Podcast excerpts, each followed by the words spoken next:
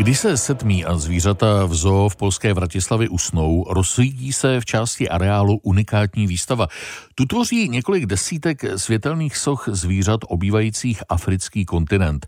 Žirafy, gorily, surikaty nebo tučňáci i motýly. Výstava Divoká Afrika návštěvníkům nabízí nejen nevšední podívanou na jinak známé tvory i rostliny.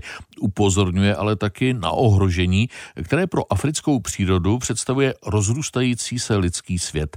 Naše zpravodajka v Polsku Kateřina Havlíková o tom zjišťovala víc.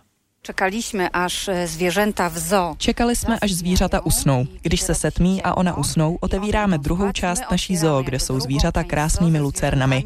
Tam mají nejen uchvátit návštěvníky, ale hlavně upozornit na to, že jsou to zvířata ohrožená a že každý z nás může pomoct při jejich záchraně.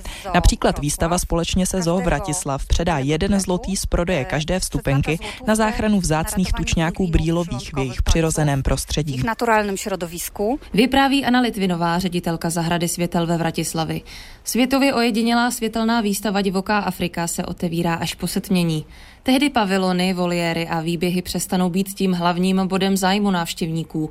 Tím se stanou světelné sochy zvířat. Ta zvířata nemají bajkových postav. Ta zvířata nemají pohádkovou podobu. Zachovali jsme jejich proporce, tváře i zbarvení. Co nejvíce jsme se snažili zachovat jejich přirozenost. Dva přepěkné žirafy. Zastavili jsme se u lva. I tu máme před sebou přepěkné. Podívejte se prosím na jeho tvář. Je hrdý, jako skutečný lev. A tady kousek stranou přebývá skutečná lvice. Takže to není náhoda, že jsme se je snažili takto přiblížit a upozornit, že ve svém přirozeném prostředí čelí mnoha problémům. Tady za dvěma lavičkami jsou hyeny, respektive hyjení hlavy a naproti přes chodníček je umístěný reproduktor.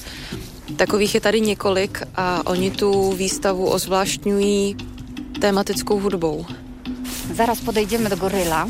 Goryl vzbudza ogromné emocje. U každého exponátu je informační digitální cedule, kde si každý může přečíst jak v polštině, tak v angličtině, na co se to právě dívá to zvíře, například tady v tomto případě gorila, v jakých zemích žije, v jakém přirozeném prostředí. A potom se tady taky dočte informace, které může zužitkovat na tabuli o kousek dál.